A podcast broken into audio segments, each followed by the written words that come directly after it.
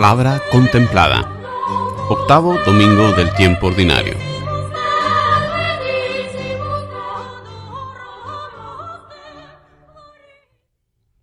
Lectura del libro del profeta Isaías. Sión había dicho, El Señor me ha abandonado, el Señor me tiene en el olvido. ¿Puede acaso una madre olvidarse de su criatura hasta dejar de enternecerse por el hijo de sus entrañas? Aunque hubiera una madre que se olvidara, yo nunca me olvidaré de ti, dice el Señor Todopoderoso. Palabra de Dios. La respuesta al salmo de este domingo, solo en Dios descansa mi alma.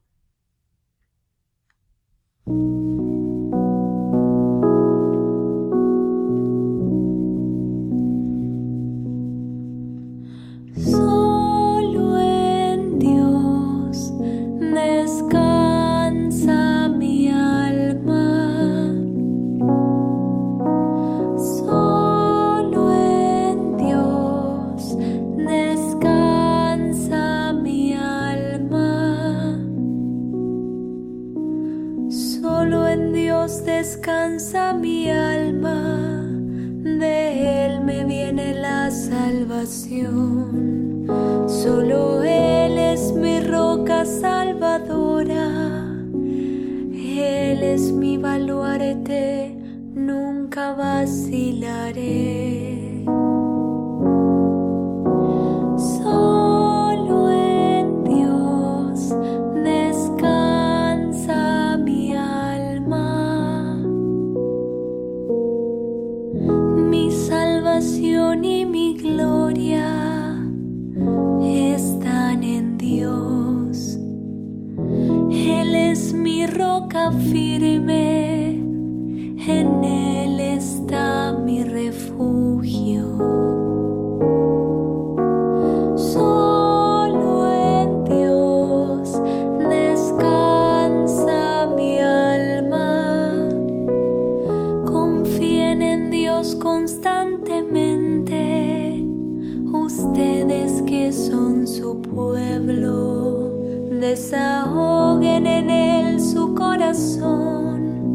Porque Dios es nuestro refugio.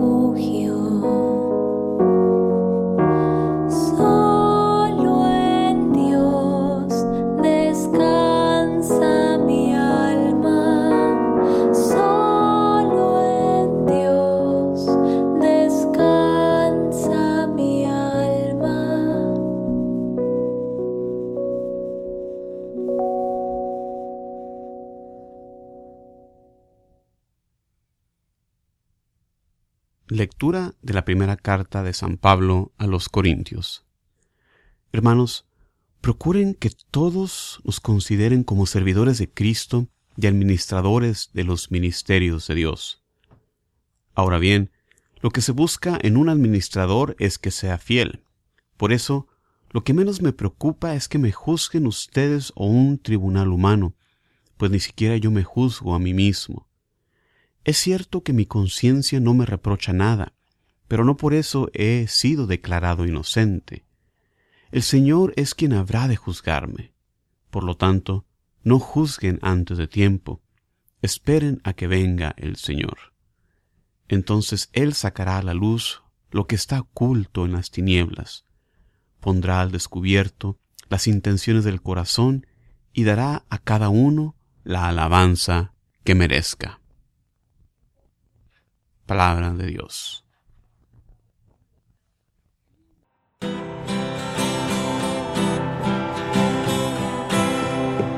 Aleluya.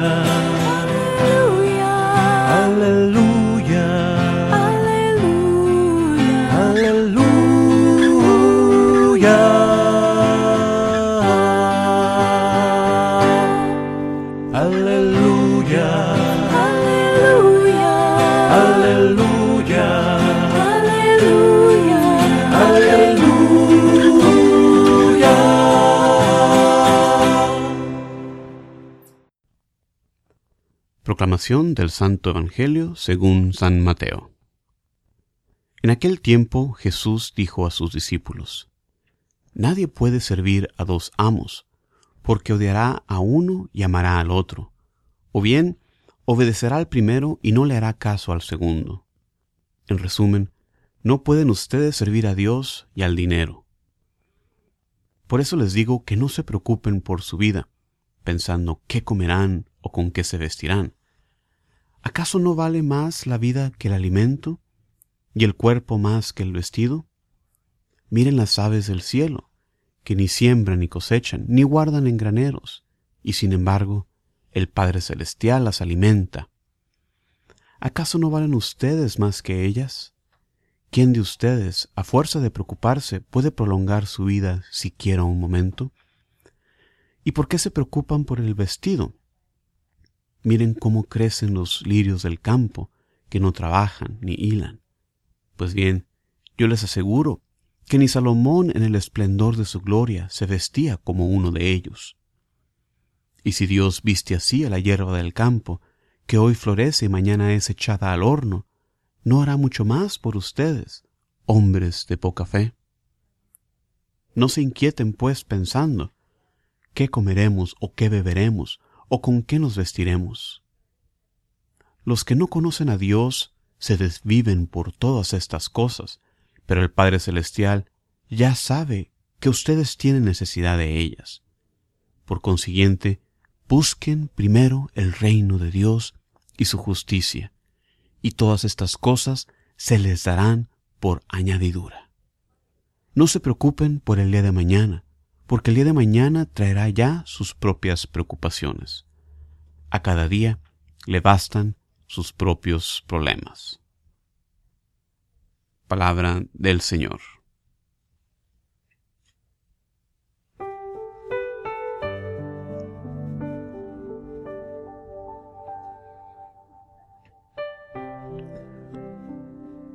Muy bienvenidos hermanos y hermanas a este espacio donde meditamos la palabra de Dios semana con semana.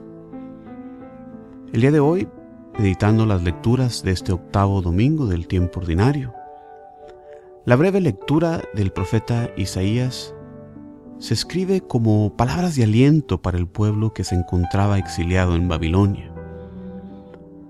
Igual que el pueblo exiliado, se nos puede hacer muy fácil el pensar en medio de nuestras tormentas, ¿dónde está Dios?